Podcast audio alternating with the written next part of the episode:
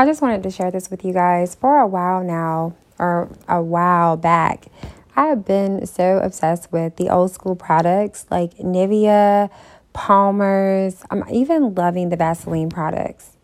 When I tell you that getting summer ready or spring ready, I, I, I would buy different things and I would constantly like sometimes they call you you call yourself like a product junkie that you're trying something new, always new.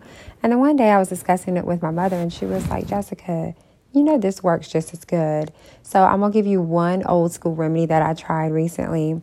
I took um, some Vaseline and I rubbed it on my hands and I rubbed it on my feet.